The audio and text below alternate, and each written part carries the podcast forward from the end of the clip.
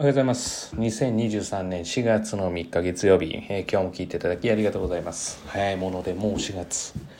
えー長かった長かったですね。えー春休みが、え特に卒業の小学校6年生、新中学校1年生と新高校1年生にとっては、まあ、もうすぐ終わりますね。えおそらく、えたくさん遊んであっという間だったのではないかなというふうには思います。え今日の話はですね、え日本人って弱点補強大好きで、まあ日本人というかまあそうですね、日本人は弱点補強大好きで、まあだから問題点をどういうふうに改善していくかっていうこと非常に好きなんですよね。で、えーまあよく勉強に関してもそうで、まあまあうちの子、高校なんですっていう話をされるんですね。あの、例えばミスが多いんですとか、えー勉強の仕方が悪いと思うんですとか、まあ、こういう話をされるんですけれども、あの、視点を変えるっことが大事だっていうふうに私は思っていて、えーどう視点を変えるのかっていうと、えーこういう未来を描くために、えー何ができるのかっていうふうに考える方が、えー子供たちも、えーおそらく、えー親御さんも、あの、プラスの気持ちになるんじゃないかなと思うんですよね。で、弱点補強って、まあ自分の悪いところを見つめるっていうことですから、まあそれをですね、まあ、自分でそう思ってやるんだったら、まだ、まだしもなんですけど、まあ人に、まあ、あの人なんで、えーっと、それは何ですかね、他人という、まあ例えば家族であっても、家族であっても自分以外の子という人に、まあ、それを指摘されて、えー直していくって、まあ、実は非常に難しいんですよね。で、これも私もそれをしがちで反省しないといけないところがたくさんあるんですけれども、まあ、だからこういう未来を描くために必要なことは何なのか。で、その時に本人が気づいて、ああ、じゃあこういうとこ直そうとか、ああいうとこ直そうっていうふうに、まあ、気づかせるのが大人の役割ではないのかなと思うんですね。で、弱点思考、弱点思考。じゃああなたはちゃんとできてるんですかって私できてないです。はい。だから、こういう話をしながら、あ自分にもこう自己反省があって、まあ、そらそうだよなと悪いとこ指摘して、まあ、私が悪いとこばっかり指摘して、それが治らないと良くならないよなんていうふうに言われて、まあ、そこばっかり言われてても、やる気にはならないし、うまくいくわけがないんですよね。まあ、それよりも、こうしたいっていう未来があって、ただ、このこうしたいっていう未来が、まあ、非常に何かあったらもう、よく、抑制されてるので、えー出づらいんですよね。だからその練習はしていかないといけないし、まあ、できれば小さい頃からその練習をしていく必要はあるのかなって。どうしてもですね、その、まあ、ある程度考えられるっていうふうになると、その、これをしたい、あれをしたいっていう時に、まあ、先に計算が働いて、あ、無理だ、ダメだっていうことを言うんですけれども、まあ、その辺本当にバカな方が良くて、これしたい、あれしたい、おい、けるんじゃね？みたいな。まあ、そういう考えが結構大事で、で、いけるんじゃね？っていう時に、まあ、本人が、自分その当当事者がですね、ああ、じゃあこれ直そうかとか、あれ直していこうかと、今度はいけそうだなとかっていう気持ちになることが大事かなと思うんですよね。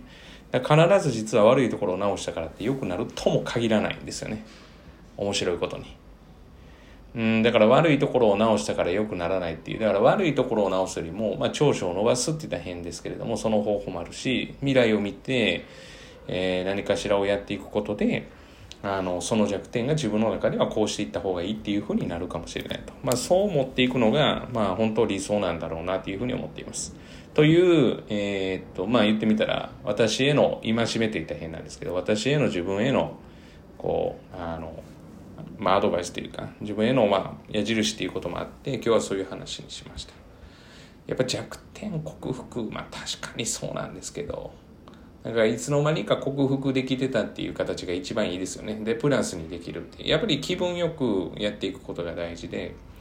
で、どこを望むのかって正解が本当ないんで、例えば1日12時間したらみんな満足するのかって、まあ他の人が満足するためにやるわけでもないですから、やっぱり子供も一人の人人っていうことでの考えは大事じゃないのかなと。まあまさしく、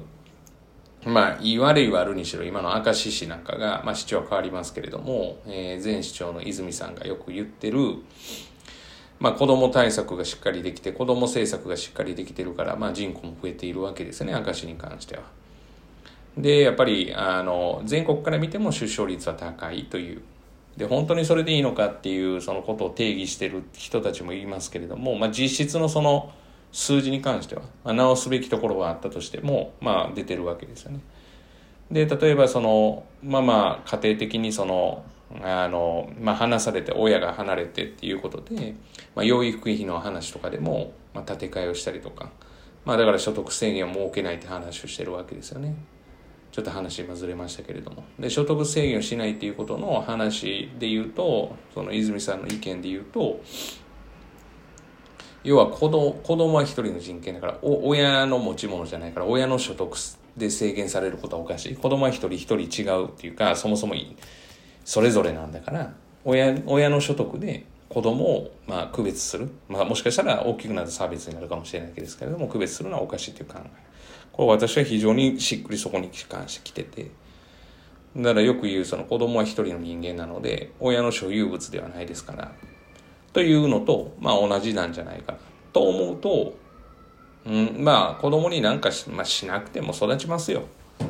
って考えてもしそのできることがあるんだったら今の要は未来に向けてしていくために、まあ、何ができるのかっていうことですよね。で本人がそれを考えてこうしたいっていうことであればまあ、あの、それを、要は叶えてあげる。で、当然叶えてあげられないものもあるから、それに関してはちゃんと叶えてあげられないものもあるんだよっていうことを、まあ、ちゃんと話をすることですね。子供は結構納得しますけどね。というところかなと思います。まあ、大きく2点ですね。だから、あの、何でしょう、一緒に頑張っていきませんかっていう。まあそんな全部神様のような先生っているんですかね。本当なんかたまたま最近昨日見たんですかね。先生っていうのはたもうただただ先に生まれてるっていうだけの話だよっていう。面白いですよね。だから職業で先生先生って言われてなんか偉いように感じますけれども。私はあんまり好きじゃないんで。先生っていうのは。でも先生って先に生まれてる人なんだよっていうあの感じの通りですね。とったらあそうだね。先に生まれてるだけの人だなって思えるんで。大したあれじゃないなと思えるからそう思うとあのそう呼ばれるのは悪くないなっていうふうに思いました。まあ本日は以上です。今日も聞いていただきありがとうございました、えー、今日一日が皆様にとっていい一日となることを願いまして、えー、また次回お会いしましょう。では。